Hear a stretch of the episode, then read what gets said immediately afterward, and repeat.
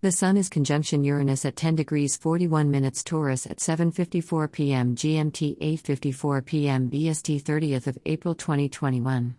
Breaking out the restrictions of predictability by alleviating yourself of long practiced habits could be a strengthening experience.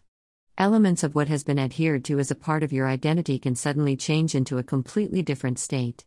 It may appear to be destabilizing at first but could in a weird way provide stability in the future.